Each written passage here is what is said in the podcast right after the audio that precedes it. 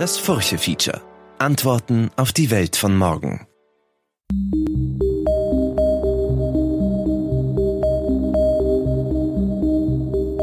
Ich bin Manuela Tomic. Hallo zu Folge 7 unseres Furche-Features zum Thema Energie der vielen.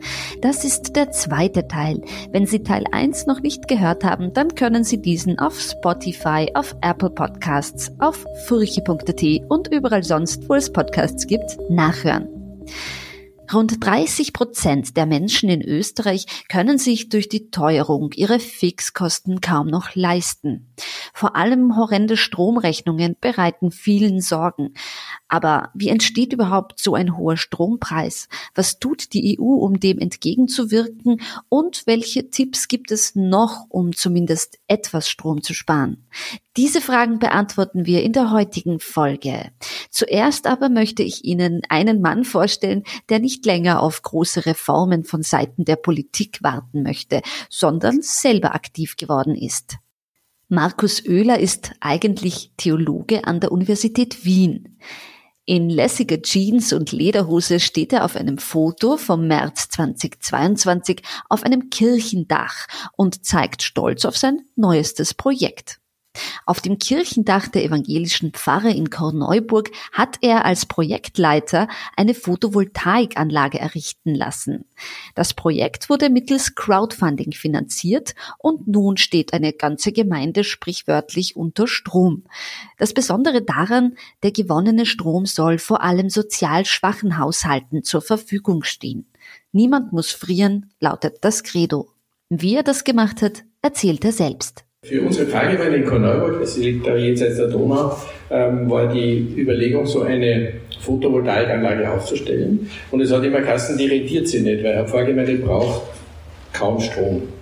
Ähm, und wenn es Strom braucht, dann für die Kirchenheizung und dann scheint die Sonne nicht, weil es Winter ist und also es hilft eigentlich. Also wir hätten es äh, schwer finanzieren können. Und dann habe ich selber eine Photovoltaikanlage bei mir zu Hause gemacht und bin dann äh, auf eFriends gekommen und Mitglied geworden und bin sehr, sehr zufriedenes Mitglied, glaube ich, einer der größten Fans.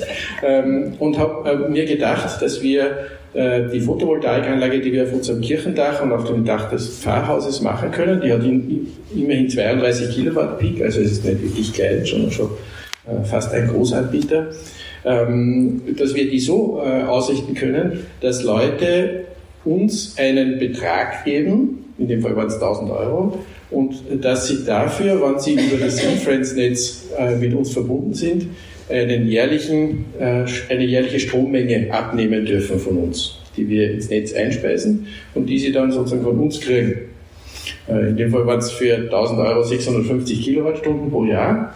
Das dann, und das haben wir dann beworben sozusagen.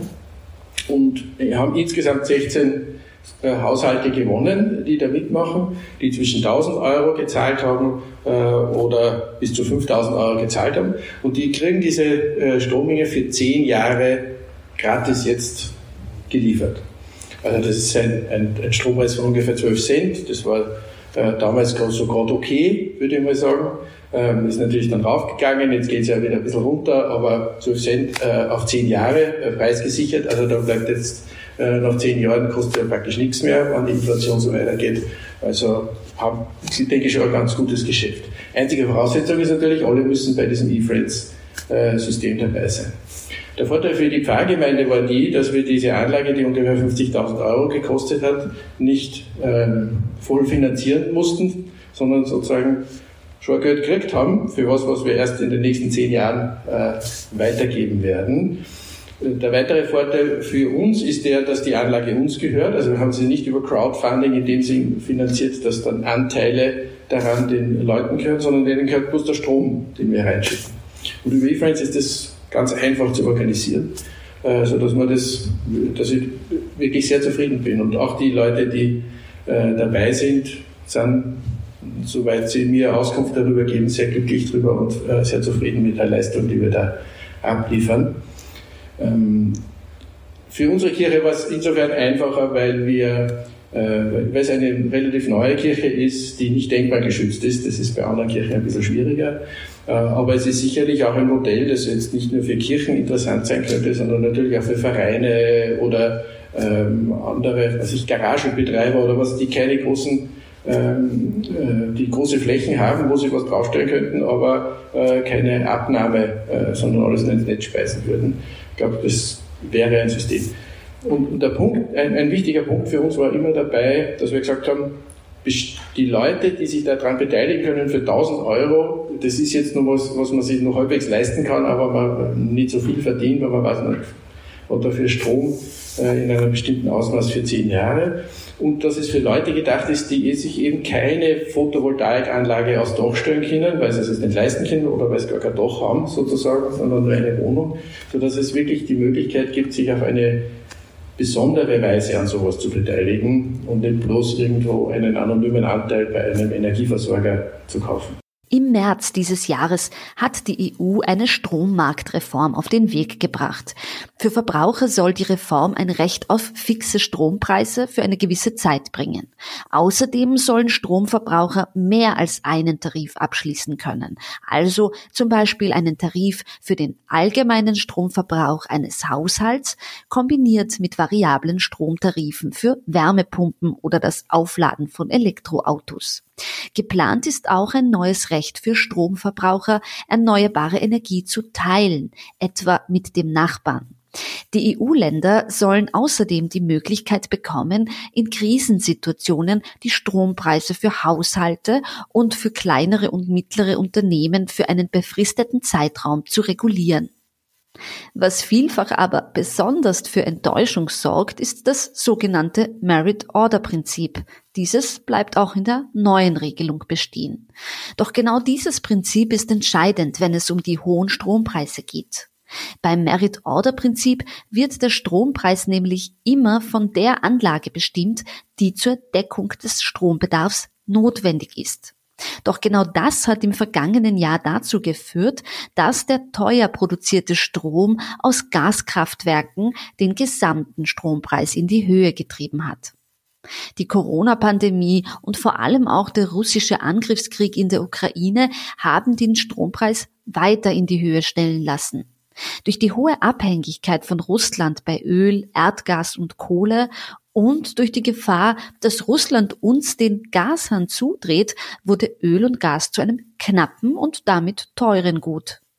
Wie stark die EU und Österreich in Energiefragen immer noch von Russland abhängig sind, das erfahren Sie in Folge 1 des Furche-Features. Egal ob Merit Order, Börse oder Ukraine-Krieg. Die Zukunft der Energieversorgung muss auch soziale Fragen klären. Schließlich ist Strom ein Grundrecht und der Staat hat dafür zu sorgen, dass seine Bürgerinnen und Bürger mit Strom versorgt werden. Muss sich dafür aber auch die Bereitstellung von Energie ändern?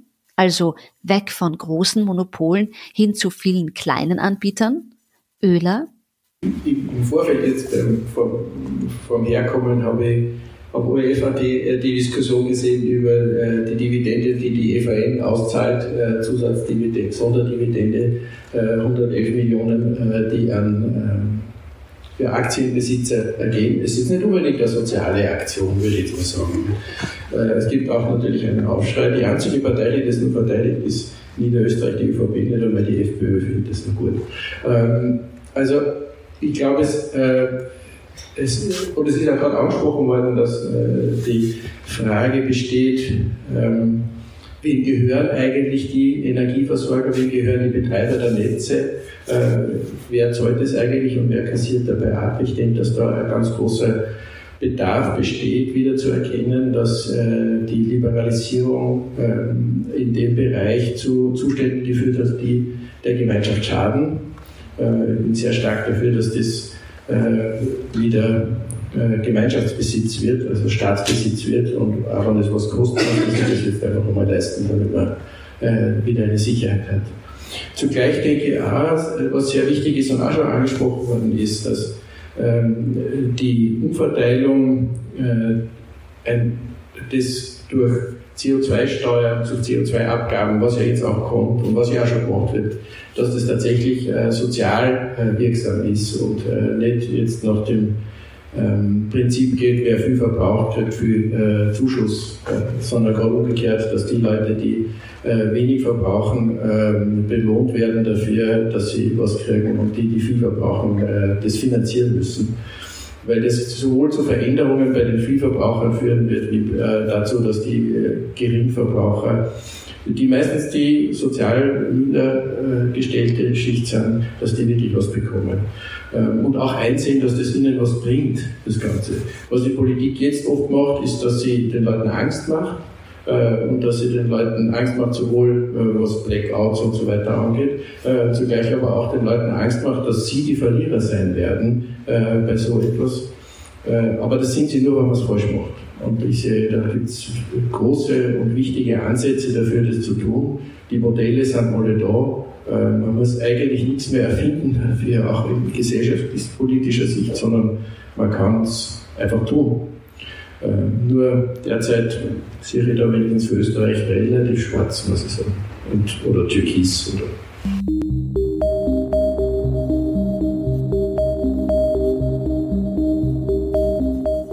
Müssen wir als Gesellschaft auch umlernen, dass Strom eine Ware ist?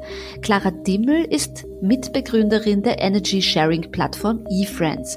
Diese Plattform vernetzt ProduzentInnen von Ökostrom mit AbnehmerInnen vom Strom. Wie das genau funktioniert, erklärt sie in Folge 1 des Furche-Features. Wird Strom aber zunehmend zur Ware? Clara Dimmel ja, also ich glaube, ähm, dass sich da wirklich sehr, sehr viel getan hat und äh, wir versuchen auch mit unserem Produkt äh, das ähm, äh, die wahre Strom, ja, ähm, wie Sie das so schön sagen, auch zu emotionalisieren, ja, weil ich glaube, nur dann wird sich auch was ändern, wenn man es auch sichtbar macht. Und deshalb haben wir eben auch eine Hardware, die beim Kunden ist, die einfach anzeigt, woher der Strom kommt, weil wenn ich nur eine Steckdose habe ähm, und ähm, nicht den Strom nicht sichtbar mache sozusagen, ähm, äh, wird sich, glaube ich, nichts verändern. Jeder von unseren E-Friends hat eine Technik ähm, eingebaut, ähm, auf der man sieht, ähm, wo, woher kommt der Strom? Ist das ein Strom aus der Community? Habe ich gerade viel Strom?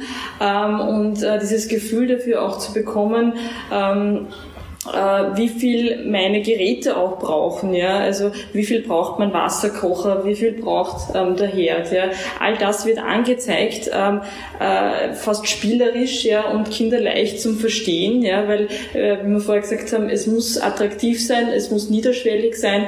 Und ähm, genau so haben wir versucht, unser Produkt auch zu gestalten, dass man auf einen Blick sieht, okay, jetzt kann ich was tun, ja, jetzt kann ich eben die Waschmaschine einschalten, jetzt kann ich den Geschirrspüler einschalten. Also es gibt viele Steuerungsmöglichkeiten ähm, mit unserer Plattform ähm, und äh, das ist auch notwendig, weil wir werden in der Zukunft auch immer mehr Strom brauchen durch die Elektromobilität. Ähm, wir haben immer mehr Geräte, wir, haben, wir stellen immer mehr auf Wärmepumpe etc. um. Ja. Ähm, und äh, da ist es wichtig, einfach auch ähm, Steuerungsregelungen ähm, äh, zu ermöglichen, ja, dass ich eben meine Geräte auch mit mit ähm, Ökostrom versorge ähm, und auch dann versorge, wenn genügend da ist. Ja? Und ähm, äh, ich glaube, das ist auch der springende Punkt, dass man sagt, okay, ich, kann, ich muss es sehen. Ja? Also ich, äh, wenn ich am Ende des Jahres auf der Stromrechnung sehe, ich, ich hätte da ähm, Strom gehabt, dann hilft es mir nichts. Ich muss es in der Sekunde sehen. Und äh, wir machen eben dieses Stromteil in Echtzeit, ja, um äh, in der Sekunde, ja, wenn eben Strom bei einer Anlage von einem E-Friend erzeugt wird, ähm, dass ich diesen Strom auch nutzen kann. Und, äh, ähm, und, und vielleicht ist es in zehn Sekunden ähm, dann wieder anders, wenn eine Wolke über meinen E-Friends ist. Ja. Aber ähm, man muss es eben spürbar machen, man muss es emotionalisieren und ähm, nur dann ähm, wird es dann ähm, wirklich ins Bewusstsein ähm, hineinkommen. Ja. Rund 800.000 KonsumentInnen haben sich seit 2013 zur VKI-Aktion Energiekostenstopp angemeldet. Circa 190.500 Haushalte haben bis jetzt im Rahmen des Gemeinschaftseinkaufs ihren Strom- bzw. Gasanbieter gewechselt. Dieses Jahr musste der Verein für Konsumenteninformation aufgrund der schweren Prognosen diesen Energiekostenstopp aussetzen. Tipps zum Energiesparen gibt es vom Verein für Konsumenteninformation trotzdem. Entscheidend sei vor allem das Wann, denn wer zu den Spitzenzeiten seinen Stromverbrauch zurückfährt, hilft nicht nur dabei, die Netzstabilität zu verbessern, auch der teure Gasverbrauch wird dadurch reduziert. Die Spitzenzeiten sind wenig überraschend werktags von 8 bis 12 Uhr und von 17 bis 19 Uhr. Die einfachste Methode, um die Spitzen zu glätten, ist den Stromverbrauch also vom Wochentag ins Wochenende zu verlagern.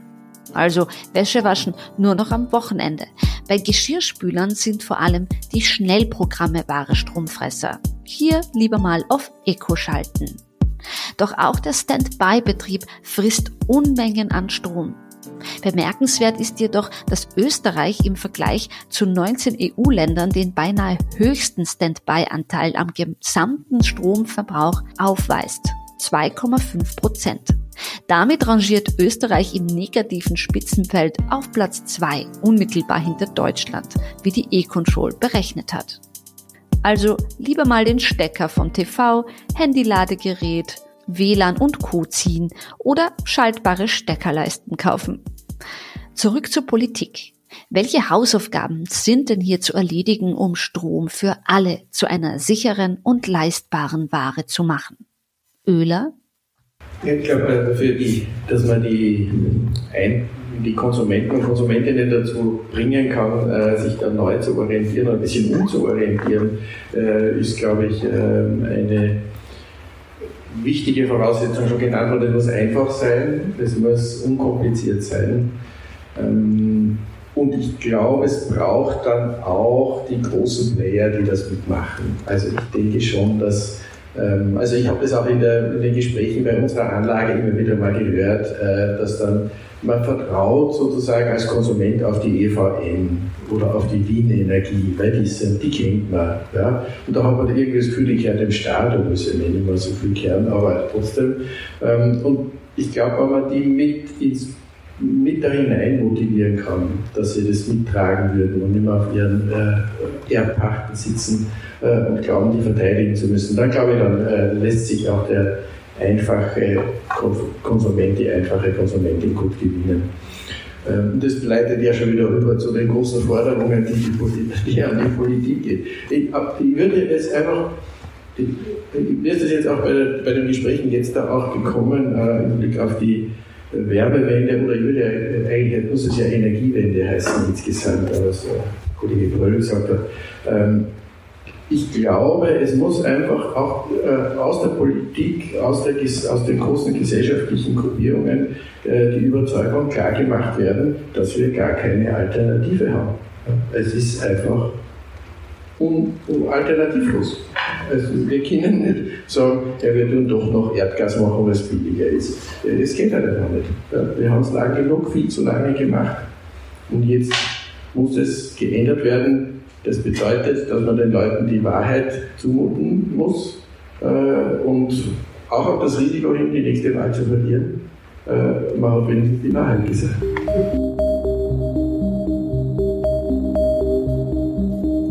Das war Folge 2 unseres neuen Furche Features zum Thema Energie der vielen.